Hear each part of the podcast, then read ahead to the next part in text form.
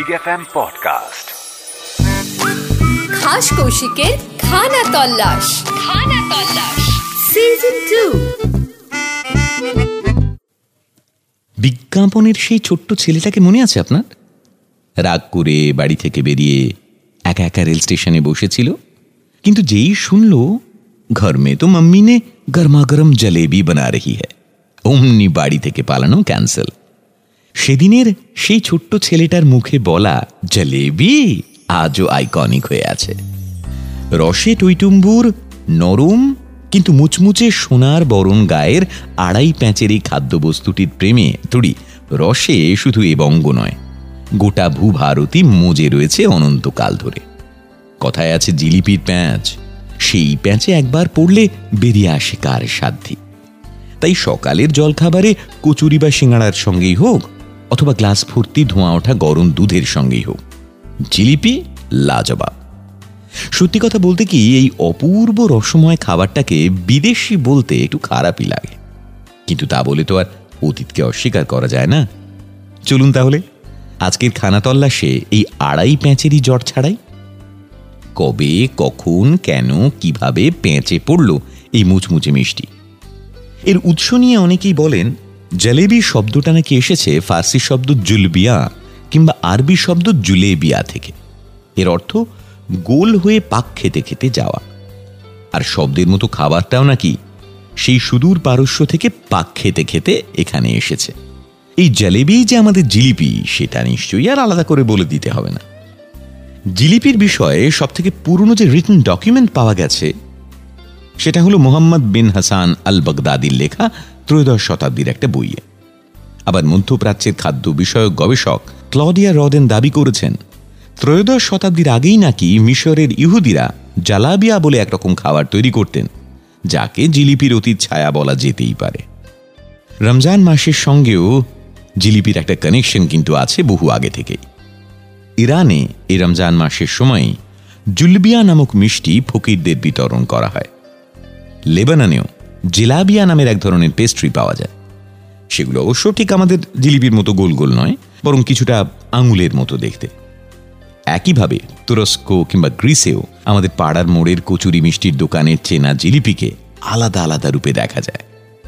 ভারতীয়দের খাবারের উপর যেমন মুঘলদের অনেক কন্ট্রিবিউশন ঠিক সেই রকমই তুর্কি, ফার্সি বা আরবি প্রভাবও খুব একটা কম নয়। তাই জিলিপির উৎস ঘেঁটে বলা যেতেই পারে, মূলত পশ্চিম এশিয়ার এই মিষ্টিটি সম্ভবত মুসলিম বণিকদের হাত ধরেই ভারতীয় উপমহাদেশে ঢুকেছে। অথবা ফার্সি ভাষী তুর্কিরা ভারত আক্রমণ করার পরও জিলিপি এখানে এসে থাকতে পারে। এখন প্রশ্ন হলো, পশ্চিম এশিয়ার এই মিষ্টিটা ঠিক কবে দক্ষিণ এশিয়ায় এলো? আর কিভাবেই বা এতটা জনপ্রিয় হলো? উনিশশো তেতাল্লিশ সালের একটা জার্নালে এর কিছুটা ইঙ্গিত আছে।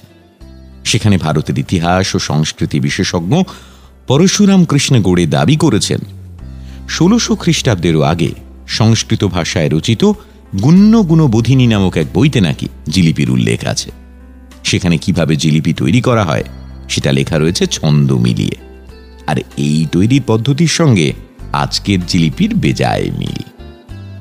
জিলিপির কথা লেখা আছে জৈন ধর্মের প্রাচীন বইতেও। সেই চোদ্দশো পঞ্চাশ শতকে জৈন সাধক জিনাসুরের লেখা প্রিয়ঙ্কর্ণ পাক কথায় জায়গা পেয়েছে জিলিপি।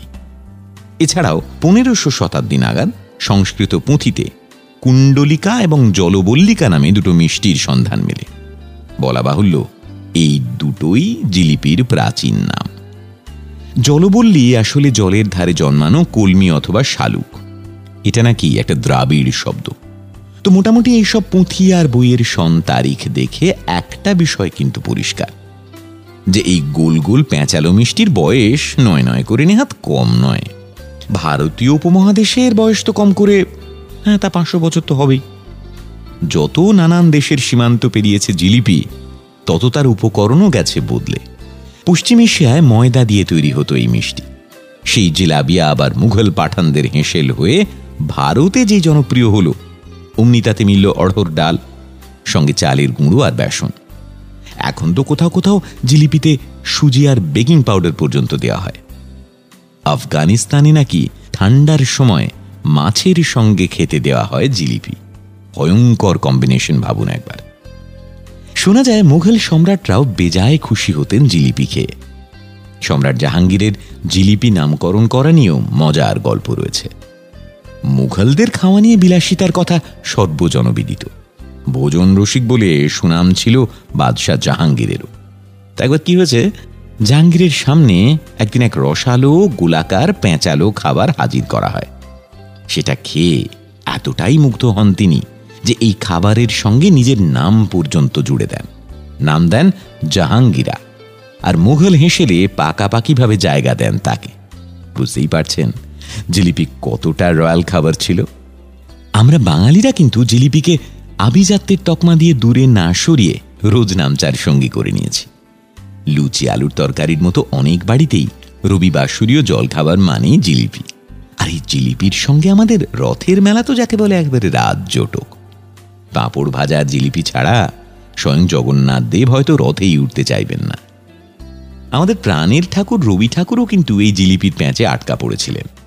তবে তিনি গড়পর্তা জিলিপি না খেয়ে মানকচুর জিলিপির ফরমাস করেছিলেন গিন্নির কাছে। কবিপুত্র রথীন্দ্রনাথ লিখছেন বাবার ইচ্ছে মতো মাকে প্রায় নানা নতুন ধরনের মিষ্টি তৈরি করতে হতো। কিন্তু একদিন বাবা যখন মাকে মানকচুর জিলিপি করতে বললেন, মা হেসে প্রথমে খুব আপত্তি করলেন, কিন্তু শেষ পর্যন্ত তৈরিও করে ফেললেন। আর সত্যি কথা বলতে কি, এই মানকচুর জিলিপি সাধারণ জিলিপির চেয়ে ঢের ভালো খেতে হলো। বাঁকুড়ার কেঞ্জাকুড়াতে ভাদ উৎসবের সময় হয় এক মজার ফেস্টিভ্যাল, জিলিপি উৎসব। প্রতি বছর ভাদ্র সংক্রান্তির আগের রাতে কেঞ্জাকুড়া ব্যস্ত হয়ে পড়ে জিলিপির মেলা নিয়ে। বিশাল আকৃতির সব কড়াইয়ে বিশাল বিশাল জিলিপি তৈরিতে নাওয়া খাওয়া বলেন কারিগররা। মেলায় রাতভরি মানুষ আসেন। অভিনব এই জিলিপি উৎসবে কোন দোকানের জিলিপি কত বড় হলো তা নিয়ে একেবারে টক্কর চলে। পেল্লাই মাপের থালার সাইজের সেই সব জিলিপির এক একটা ওজন প্রায় তিন চার কেজি পর্যন্ত হয়। আসলে থালা ভর্তি মিষ্টি খরচ সাপেক্ষ ছিল একসময়। কিন্তু ভাদুকে তো থালা ভর্তি মিষ্টির নৈবেদ্য দিতেই হবে। অগত্যা থালার আকারের জিলিপি দেওয়া শুরু হয়। সেই থেকেই নাকি এই মজার জিলিপি উৎসব। এই জিলিপির নিকট আত্মীয় মানে তুতো ভাই, অমৃতি বা এমার্তিকে নিয়ে আর একদিন হবে অমৃত কথা। আজকের মতো সময় হয়েছে, খানা তল্লাশি বন্ধ করার। বিদায় নেওয়ার আগে বলে যাই, খাবার চাখুন, সুখী থাকুন রসে থাকুন হর্ষে থাকুন Big FM Podcast.